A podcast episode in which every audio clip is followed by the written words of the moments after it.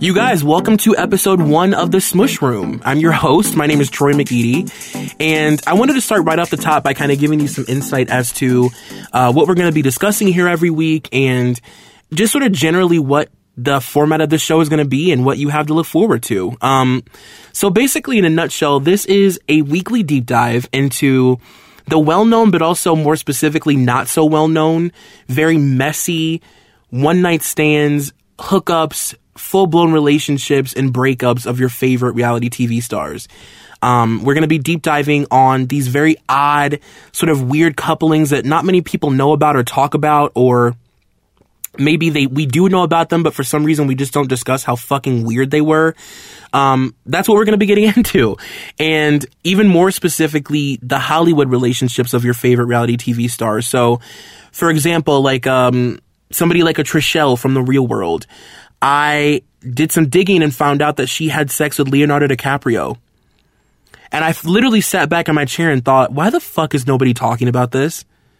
Like, this is Trump era, and we need to do everything we can to stay happy and to stay positive. And I'll tell you what keeps me positive and happy is knowing that in some alternate universe, Trishelle and Leonardo DiCaprio found themselves in the same room, in the same place at the same time, and they had sex with one another and then just continued living their lives. Leo went on to win an Oscar and Trishelle went on to bleach her hair and do one more season of The Challenge on MTV. I mean, like, I can't even, that's something that I can't just know happened and not discuss it. So this podcast is going to be an outlet for me.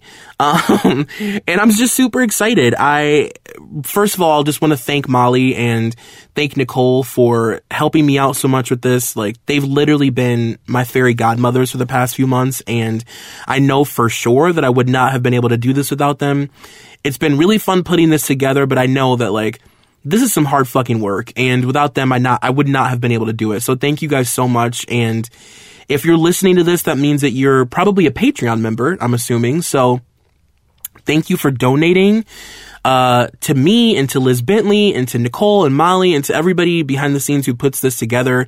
Now that I've seen how the sausage is made, like I'm so much more appreciative of the fact that I'm able to do this with them because this is hard work and I'm really excited. I hope that you guys are entertained by me. You probably noticed that I am here by myself. Right now, I'm sitting in a closet alone next to a bottle of Pinot Grigio and a bag of Cheetos. So I'm serving you a little bit of Ramona and a little bit of Brittany. And yeah, I'm really excited. And if you are a member of our Facebook group, I would love to know, um, you know, who you want to hear me talk about. If you have interest in these couples, like I would love to bring you on and have you talk about them with me. I'm totally down for that. And I'm going to be posting everything that I discuss in the Facebook group, any like literature or interviews or, you know, YouTube videos, anything like that. And if you're not a member of our Facebook group at this point, I, I, I don't really know what to tell you. I don't know if there's any hope for you. Like, we have three podcasts going right now and we've had a million episodes. We've told you that it's lit. We have made it perfectly clear to you that the Facebook group is very lit and very fun, and we have really fun discussions all day about Sheena Shay's contour and, uh, you know, Bethenny Frankel's, like, jaw reduction. I mean, there are things happening in there that are very fun and very informative and very important in the current state that we live in politically. So, I guess we can just kind of get right into it. Um, I wanted to dedicate this first episode to two people who I find very important in reality television. One of them is, I mean, I would consider to be reality TV royalty. She's our version of royalty in this country. And the other is a reality TV pioneer because he was a part of creating a format of reality television that is still being copied today. And it's been, I think, more than 10 years since his show was on. We're going to be getting into Nick Lachey and Kim Kardashian. Because if you didn't know, which I didn't know, a lot of people knew, a lot of people didn't know. I don't know. We never talk about it, so I don't know. That's what I'm here for. These two dated 10 years ago, and Nick Lachey has been under the impression for those 10 years that he is the reason that Kim Kardashian is famous. the discovery of that literally was like the reason that I wanted to do this podcast in the first place. I'm not kidding. Like the absurdity of that statement that I just made is the reason that I wanted to do this podcast. It is so insane to me that this happened and that none of us discuss it ever. None of us talk about it. And these two have gone on and lived their lives. And, and Nick's been living a life for 10 years where he thinks that that woman is famous and that she met Kanye West and has all of what she has because of him. So I figured we could break it down, unpack it, and figure out how these two met, how they hooked up, how long they were together, when they broke up, and, you know, all the messy details of this modern day Romeo and Juliet, if you will. Um, and I figured also we could sort of start each week of this podcast by detailing where these people were in their lives during this time, what they were up to, and how they were inevitably led to one another. And we're going to start this week with Nick, Nicholas Thomas, as I like to call him. Um, so, according to the Daily Mail, Nick and Kim are said to have met at a birthday party for Arizona Cardinals player Matt Leinart in April of 2006. And according to Kim, they only officially dated for about a week. And like I said, Nick has gone on to be very vocal about the fact that he believes Kim uh, used him for fame and that she orchestrated this whole thing and that as a result, she became famous because of being seen with him, which, like I said, we will get to later for sure. So before the premiere of Newlyweds, um, MTV had actually been developing a reality show for Michael Jackson and Lisa Marie Presley. And the whole idea behind the show is that it was supposed to sort of document their marriage and document their lives and I guess sort of pull the veil back, no pun intended, on their weird relationship. I don't know if you remember during that time. I was really young, but I was obsessed with Michael Jackson growing up. And I remember a lot of people thought that their relationship was fake and that Michael had like hired her basically to be his public girlfriend because you know, he had gone through the child molestation case so publicly, and I think he wanted to look like he was just like in a normal heterosexual relationship.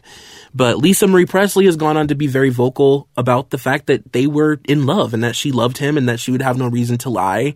Um, so who knows? We're not here to talk about them, but I do find that whole situation very interesting. Um, and MTV, like I said, they were developing a show for them. So I don't know if they had filmed anything or if they had a pilot or anything set up, but Newlyweds initially was going to be about Michael and Lisa Marie. And they ended up at the last minute backing out and MTV shelved the project and they were just sort of waiting for somebody else to come along to fill those empty spots. And a year later, in 2002, uh, Joe Simpson came to them and were like, you know, I have this idea for this show. My daughter just got married to Nick Lachey and she's about to release her third studio album in this skin. And I want to film the first year of their marriage. So MTV had no problem just sort of like filling those vacant spots with Nick and Jessica. And the rest, I guess, is reality TV history. Um, the show, like I said, was supposed to focus on their marriage and more importantly, the release of Jessica's third album. And uh, going back and reading all of this information about like the development of Newlyweds and the premiere and everything, like Nick initially really did get fucked because I don't think Joe ever really had any intention on like helping Nick further his career. The whole concept behind the show was that he was just sort of like an accessory to Jessica and Jessica was working on her album and then we would get to see how Jessica wrote the album and see all the experiences that Jessica was living through and then we would, you know, go out and hopefully, I guess, flock to Target and Walmart and buy the album because the show was so good, but there was never any, um, any emphasis put on Nick's career or like the help that Nick needed. They were both in career slumps at that point. Like, people weren't really buying their music anymore, and they were always sort of known as like the not quite Britney and Justin. You know what I mean? They were like the D, I don't know. I don't know if you would consider Nick and Jessica D-list. Like, if we were looking through like the Romy and Michelle high school yearbook, I don't know if they would be a part of the D group, but they were definitely C at least, right? Because when I picture D list, I think of like vitamin C. I'm picturing like Samantha Mumba. And in Nick's case, I would picture like, I don't know, like a BBMak. Like D list to me is really like bot, like scraping the bottom of the barrel. And I don't know if they were like bottom of the barrel pop stars, but they were definitely nowhere near like B or A group, you know? So Jessica then goes on to release her third album, In This Skin. Um, Joe Simpson came up with the idea to release the album the same day as the premiere of the show. And I guess the intention was that we would watch the first episode and be so, I guess, enamored by it that we would run out in drones and like buy this album, which it didn't work. The album sold 64,000 copies um, it did terrible, and it was actually the lowest record sales that Jessica had suffered up to that point in her career. And um, not much was different for Nick. He had released his first solo album, SoulO. Yes, that is the title of the album. It is spelled S O U L space O, in case you're looking for it on iTunes. Um, again, a commercial flop. It failed to sort of launch him into that Justin Timberlake era of his career that he was probably hoping for. And these two were literally floundering. Like, there was no need for them in the music industry. At this point, Jessica didn't really have any of her businesses to fall back on. They had only released a couple albums. Nick was just newly out of a boy band that was not even really that successful or popular of a boy band. I mean, they kind of needed this show, and it was really all they had left at this point to, I guess, really sustain any sort of relevance in the pop world. So, as we know by now, Newlyweds went on to become a giant pop culture phenomenon, and it completely relaunched their careers. Um, this show really did sort of change the trajectory of where our culture was headed and where our society was going, where celebrity was going. It was a giant meteor basically hitting the earth. And, um, a lot of other celebrities were quick to try and sort of cash in on that celebrity angle, even if it wasn't a show about a newlywed couple, there were so many celebrities doing shows like this with the same sort of format. Um, you know, Molly and I just finished the Britney and Kevin Chaotic special, and that show is a direct reflection of the success of Newlyweds.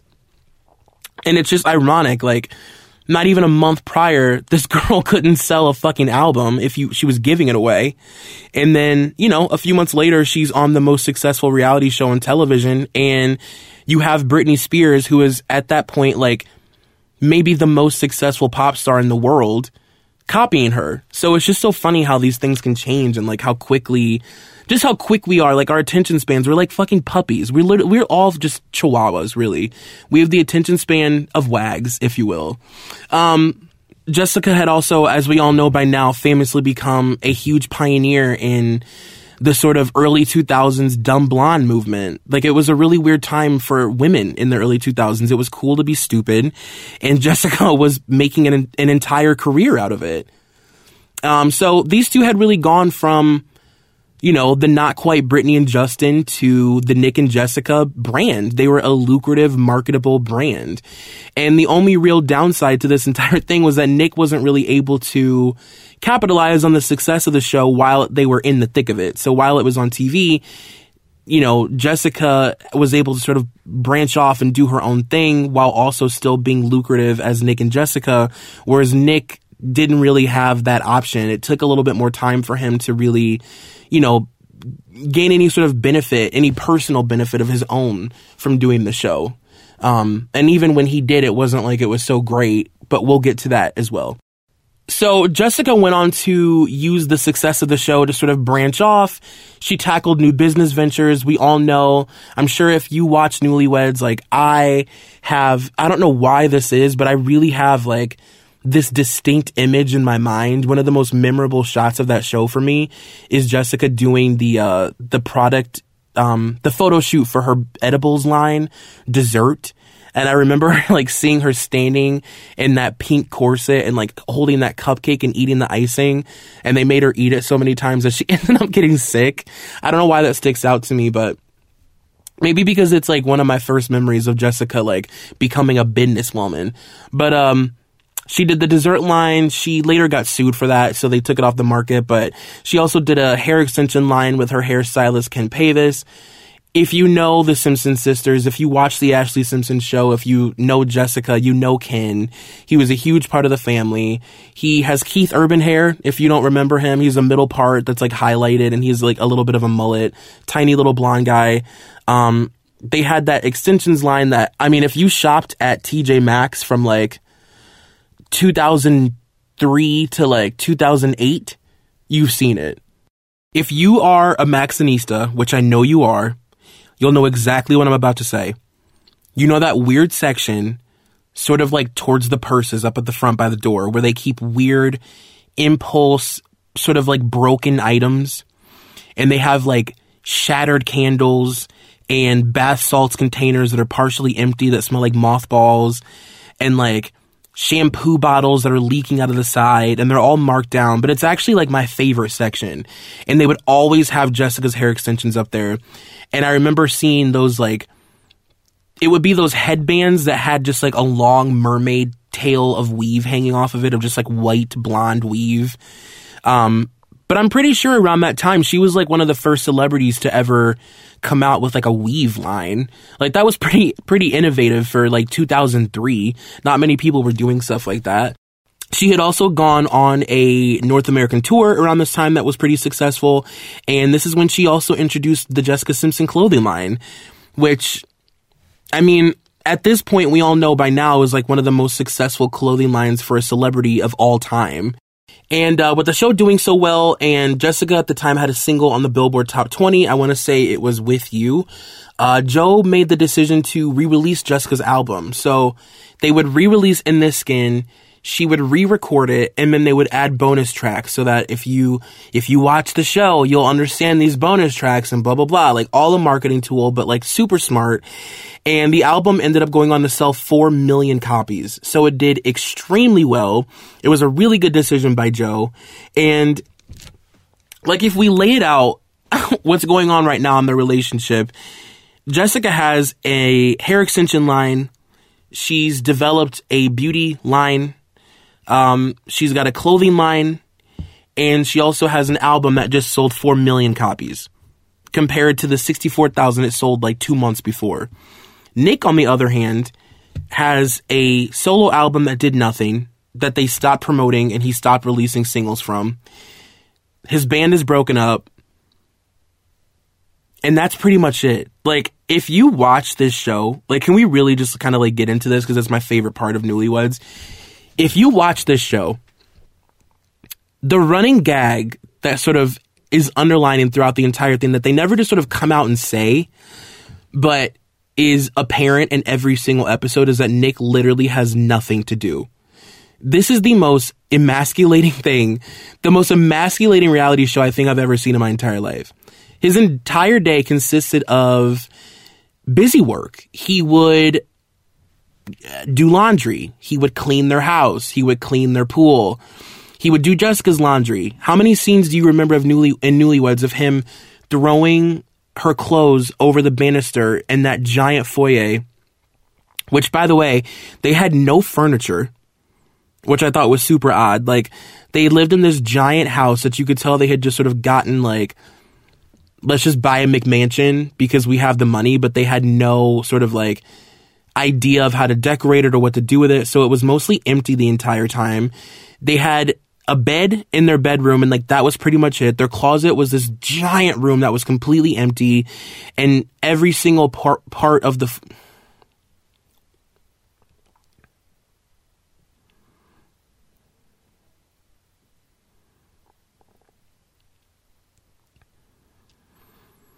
And with the success of the show and a single that was on the Billboard Top 20, I want to say it was With You. Joe made the decision for Jessica to re-release her album in this skin. So they would re-record it and then re-release it with some bonus tracks on it in hopes of the album Baby doing better because at this point her career's taken off. And it did, it paid off. The album sold 4 million copies, so it did extremely well. And um I mean if we sort of lay it out, like at this point, Jessica has a successful clothing line. She's got a product line. She just released a hair extension line. And she's got an album that just sold 4 million copies. Whereas Nick, at this point, I mean, literally is doing nothing. His band is broken up. The only solo album he's released, they put out like two singles. One of them did terribly, and then the other one, I don't even think people knew it was released. So they stopped promoting it and he had literally nothing to do. Like the underlying running gag of this show is that Nick Lachey the entire day would just look for busy work and look for things to occupy his time while Jessica went out and worked. He would do things like clean their house. He would do Jessica's laundry. Um, he would clean the pool. He would build IKEA furniture. That was a huge part of the show where he would buy these like sort of elaborate furniture pieces and then spend most of his day building them. And Jessica would ask him like, why are you doing that? Well, we can just hire somebody to do it for like 20 bucks. And he was very insistent on doing it himself. I feel like it was something that he thought would like prove his worth in their marriage. And I, think that for a, a man like Nick Lachey, like a good old boy from Cincinnati, Ohio, who was brought up to, you know, take care of his wife and be a provider. When a man with an ego that fragile is that threatened, I, I think that like they act out and do weird shit like that. So like furniture projects became his way of like retaliating. Like as if she gave a fuck while she was going off and like touring. Like he was at home alone, like building furniture in flip flops. Like uh, it was a very weird thing to watch those two. The role reversal, which is something that people don't really talk about when it comes to newlyweds, like the fact that Jessica was kind of like the breadwinner and Nick was sort of like the quote housewife, if you will. It was very odd. And I do think a lot of Nick's visible frustration with Jessica came from the fact that, you know, she was able to sort of capitalize on the show's success as a single and a pair, whereas with Nick, he was really only in demand as Nick and Jessica. You know what I mean? Talk shows weren't really like calling for Nick. Um, late night shows weren't asking Nick to perform. Like, what would he have performed? He had no music out. He didn't have any sort of like side ventures going on. He just really was sort of lost. And I also think a lot of Nick's resentment towards Jessica came from the fact that he knew that for the most part she was pretending to be stupid and that it was a bit, you know what I mean? It was this whole thing that she was putting on.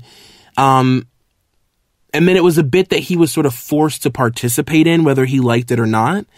And I don't think he really had any problem with that towards the beginning, but you can really sort of visibly see towards the end where he just like can't physically take anymore having to pretend to, you know, not know that Jessica blatantly knows these things and he would start to call her out.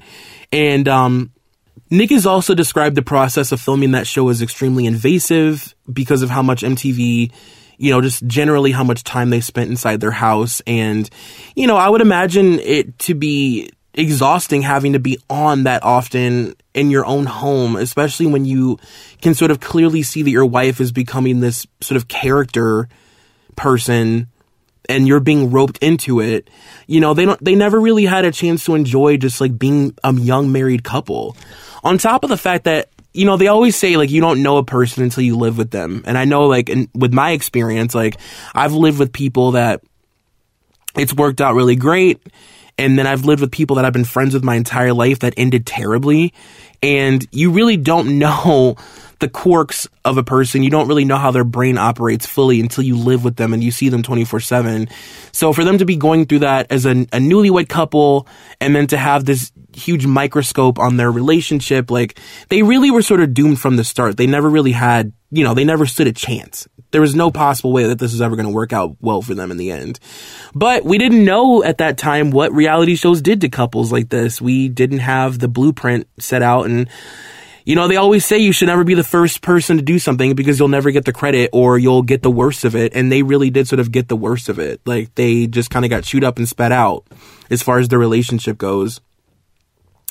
And there are really moments in this show where Nick becomes so visibly frustrated with Jessica that he calls her out in a very specific way, where it seems like he's sort of retaliating. And it's those moments, okay, you'll know what I'm talking about because you love reality TV. You know those moments on a reality show where a character on the show is sort of trying to break the fourth wall and communicate something to the audience, but they're also trying to do it without directly speaking to the audience, if that makes sense. So, for an example, okay, so the scene where this is, I would say, second to Chicken or Fish, this is like the most iconic scene of this entire series. They're out to dinner. It's Nick, Jessica, Cacee Cobb, her assistant slash best friend, And I want to say it was either Nick's brother or Cacee's boyfriend slash husband. I can't really remember. There was another guy there. I don't remember, but I know that it was somebody who barely talks and it could just be anybody. All of the men in this show are so replaceable, honestly, including Nick. They're all basically just like good old boys who say, they just mumble words every once in a while and, and like wear Tims and talk about football. But anyway, they're out to dinner. You know, they're eating chicken wings. They're eating buffalo wings and Jessica is offered a wing and she says, no, thank you. I don't eat buffalo.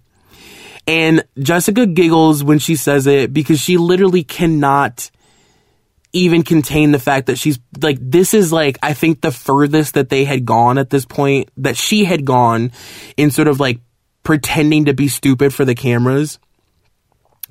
And Nick gives her this look of like, bitch, seriously? Are we going to do this now? Like, is this how far we're gonna go with this goddamn thing? Really? Like this visible look of just like, I cannot fucking believe that we're having this conversation right now, seriously. And he would say things all the time to her like, baby, I know that you know this. Like, I know that you know we just ate wings. And sometimes he would even say that, like, we just did this two nights ago. we ate wings two days ago. You knew exactly what they were. Like, stop it. And, um, I mean, look, that comment got Jessica a fucking Pizza Hut deal a Pizza Hut deal and a, a fucking Super Bowl commercial. That's exactly what I'm talking about. Like, if you've done this your whole life and you've been rewarded for it, and then you reach the highest level of fame that you've ever had in your entire entire career by not knowing if if if it's chicken or tuna in the blatant tuna can that you know it's fucking tuna. Like why would you not continue to do it based on just behavioral patterns? Like, obviously, she's going to continue to pretend to be stupid. It's no surprise, but like, I could imagine, like, if I were Nick, it's funny, like, watching this back now that I'm like a, a, a, an adult approaching 30, like, I relate to Nick so much more. But, you know, I think the combination of the show and his failed music career and constantly being outnumbered by the overwhelming amount of people Jessica had around her all the time. Um, I think it made him feel emasculated and lonely. And, you know, Jessica's family was a giant staple in their relationship and in their house. Pretty much everything they did needed to be run by Joe or run by his mom. They were always there. Their input was always involved. It was always very important that Joe knew what was going on with them. And you know, I think Nick actually seemed really depressed to me at times in that show. Like just very lost. And his brother was really sort of his only companion outside of Jessica. And like I said earlier, there was always this underlining tension between he and Jessica that her career had taken off as a result of the show and his hadn't. And, you know, she made no qualms about it. Like, Jessica all the time would make little comments to him like, what are you going to do today? While she was off to like, you know, do some talk show or something, she'd be like, so what are your plans? While he's wearing flip flops and cargo shorts and a cut off t shirt. He's got like seven IKEA boxes piled up in the corner that he's waiting to get his hands on because he knows that's going to be all he does the entire day. You know, it, it was just, it was very weird and sad and obviously MTV had a way of editing this show that made it feel like funny and fun and like silly, but when you take all that stuff out of it, like it was actually like pretty depressing. And I, I watching it back, like I do feel very bad for Nick Lachey. He just, he's, it's very pathetic. Um, so inevitably, what I'm leading up to is that in November of 2005, Nick and Jessica did announce their legal separation. And in December of that year, they officially had filed for divorce. Um, in 2006, Nick made his second attempt at a solo album. Unfortunately, this one did not have the word soul in it, so I want nothing to do with it. I will not be purchasing. But the album did go on to become certified gold, and it remains Nick's most successful solo album uh, to date. And ironically, Jessica's career took a huge nosedive after the divorce, um, where Nick was sort of able to capitalize on the media attention that they were getting. He took a page from Joe Simpson's book, honestly, and he themed his entire album around their separation. Um, the same exact way Jessica and Joe had with her third album in this skin with their engagement and their marriage. So there is definitely a weird irony there. Um, I guess it's a weird karma for the, the shit that he had been put through for the past three years. Um, and then, yeah, I mean, Jessica's out, the song that she had released right after the divorce was A Public Affair, which was like, a fun dance song about like roller skating with your girlfriends. Like she really sort of chose, I guess you could say it was the high road. She didn't really talk about the divorce at all. She wasn't doing like interviews or anything like that about it. Whereas Nick was literally doing everything he physically could to talk about it more and just sort of trying to capitalize on the moment. Which, by the way, was a moment. There was like a 10 month span where Nick Lachey was in demand and he really fucking took advantage of it. So, you fast forward to April of 2006, okay? Nick is in the peak moment of his career. He's got a successful single. He's got an album that's certified gold. He is, for the first time in his career, like cool. that's so shady, but like, you know, he's, he's like B plus list. You know what I mean? He's made it to the B plus list. I'm not to give him A. I will never give Nick A, but he had reached that B plus list. You know what I'm saying? And he was also at this time a part of a huge media storm surrounding his divorce. So like being seen with Nick Lachey at this point in time was not like the worst thing for somebody who's maybe looking to be photographed, which brings me to Nick meeting Kim. So at this point, Kim is working her eBay business and she's organizing closets for celebrity clients who included Nicole Richie, um, of course, Paris Hilton, Brandy, Cindy Crawford. So she was doing pretty well for herself. And um, Nick and Kim went on a date. They were photographed leaving a movie theater together. By the way, they saw the Da Vinci Code, so this could not be more early 2000s. And um, I mean, honestly, you could truthfully consider this to be Kim's introduction into the tabloid culture that she had planned to sort of use to become famous. Like this was it. This was her first time being photographed with somebody besides Paris Hilton. We had just really learned Kim's name. I remember for a short period of time, like she was just known as like the girl that would be with Paris all the time. Nobody knew who she was. We didn't know like where she had come from. At that point, we didn't even, we literally didn't know her name. And then it had kind of turned into like, oh, that's Kim Kardashian. She's Paris Hilton's friend. And she was photographed all the time with Paris outside of bars and outside of clubs and, and restaurants. Like that was sort of her like MO at the time. So then for her to then be seen with Nick, who at the same time is going through like one of the most public divorces in the entire country, if not the most public divorce, this was huge for her. And I mean, honestly, Nick kind of gave Kim her first break. Like, it, it, it sounds insane to say, but he did. And, you know, she was lucky to strike at possibly the only time in our pop culture history that Nick would be considered cool. Like, it was the only time ever in like a 10 month span that you could be photographed with Nick Lachey and have it benefit your career to the extent that it benefited hers. And, um, I mean, at this point, Kim was literally learning how to be a famous person through just sort of observing and mimicking what Paris was doing. And when I say learning to be famous, I mean literally like learning to be famous the only way she knew she could be, which was to be photographed with important people outside of important places. And I'm sure, obviously, at that time, Paris was probably giving her a shit ton of advice on how to work this Nick rumor to her advantage for longevity and to keep the media guessing after that because we were interested. Like, people wanted to know what the hell was going on and who is this girl that's now dating Nick Lachey right after Jessica Simpson. And, you know, Kim has said in interviews and stuff specifically about this time in her career that you know, everything she was doing was really just sort of trial and error. And she had no real idea as to what she was doing. Her and her mom were just sort of figuring it out as they went along. And, you know, you really have to hand it to Kim. Like, she learned the game from Paris.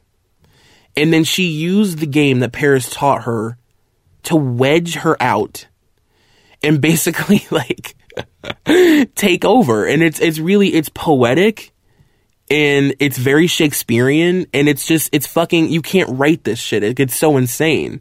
Um, and by the time that Nick and Kim met, Kim had already actually filmed her sex tape. As Nick put it, it was in the can. So the rumors were out there, they were floating around. And this is also around the same time, by the way, that Kris Jenner was shopping the idea for a reality show based on her family and her famous husband to different networks. So the foundation was being set. Like, it was really only a matter of time. And a year later, Kim's sex tape, Kim Kardashian Superstar, was released through Vivid Entertainment. And in October of that same year, Keeping Up with the Kardashians premiered on E! Um, I mentioned at the beginning of this podcast that Nick has now since gone on to say that Kim used him to become famous. And I have a quote here from Nick. This is something that he gave to the Huffington Post about this date a couple years ago. He said, Let's just say we went to a movie, no one followed us there. Somehow, mysteriously, when we left, there were 30 photographers waiting outside. There are certain ways people play this game, and some people will play it well. Let's not forget, by the way, playing the game was also something Nick was doing at the time. Like, he wanted to be photographed with other women, obviously, to make it look like he had moved on from Jessica and won in the tabloids for their divorce. And his fragile male ego had been humiliated on national television for the past three or four years as a jobless former boy band member with a superstar wife. And he was doing this to get even. Like, why else would you go on like a movie date? It's, come on. I, you, you can read between the lines. Like, if you're listening to this, you're not an idiot. He was playing the game just as well as she was. I hate when people, it's like, like she's the one that comes out looking like a desperate like fame whore, which like obviously that's what Kim is, but like really Nick, come on. You had like 7 months where you were cool and you milked it and this was a part of it. Um and by the way, Kim has also admitted that she was you know, at a point in her career where this was a starting off point for her and that this was a huge moment for her. In her book Kardashian Confidential from 2010, she wrote, it started when I went out on a date with Nick Lachey. Of course, the paparazzi took pictures because people were curious about who he was with. Well, I just read that really weird. Who he was with. The next night, I went out with Paris Hilton. She continued, we were in her car and the paparazzi started taking pictures. Usually they would shout, Paris, Paris, Paris. But they started yelling, Kim, Kim, Kim. I wanted to hide and Paris and I just looked at each other and laughed. She said, Whatever you do, just smile. And I thought, this is so weird. I don't know what's going on. It was all so surreal. And shortly after that, week long fling with Kim, you know, Nick met his current wife, Vanessa Minnillo, on the set of his music video for What's Left of Me. The song, as we all know, he wrote about the divorce. And the rest is history. Like I said, a year later, Kim went on to release, oh, I'm sorry, her sex tape was stolen and um, from her bedside and keeping up with the kardashians was released and everything just kind of took off from there. And uh, nick's notoriety sort of plummeted. I, I don't know if maybe he thought like he would be able to sustain that that short little quip of fame he had with vanessa on his own but that did not happen. Um, and the rest is history. And I can't help but wonder how different Kim's career would be if she had not been. I mean, look, would we still have Kim Kardashian? Of course. In some capacity, we would, but things would be different because that was what sort of snowballed her career and really got things started. I mean, I guess something else would have snowballed it, but who's to say that that thing wouldn't have been something that had completely derailed the whole thing? I mean, I guess we'll never know, but I hope that you guys enjoyed this first episode. I really enjoyed looking up all this crazy shit and writing about it. Like, I can't believe this was work, honestly. Um, and like I said, if you have a weird, odd reality couple that you want to talk about, let me know. You can tweet me, you can contact me in the Facebook group. I'm going to be posting a lot of the content and stuff, like I said, in the group that I talk about on the show. And um, you can obviously contact me on Twitter if you'd like. I am at Troy McEady, so it's T R O Y M C E A D Y. And our Facebook group is mollyandthepsychos.com. If you type that in, it'll take you right to it so you can avoid all of the repulsive things that go on on Facebook that I personally hate. Like, it's literally the only reason I check Facebook anymore is because of the Facebook group. And um, again, if you're a Patreon member, thank you so much for donating money and giving me the opportunity to tell these stories. I really, like I said at the beginning, hope to entertain you guys. This was super fun and that's it. That's show number one, and I can't wait for next week. All right, bye, guys.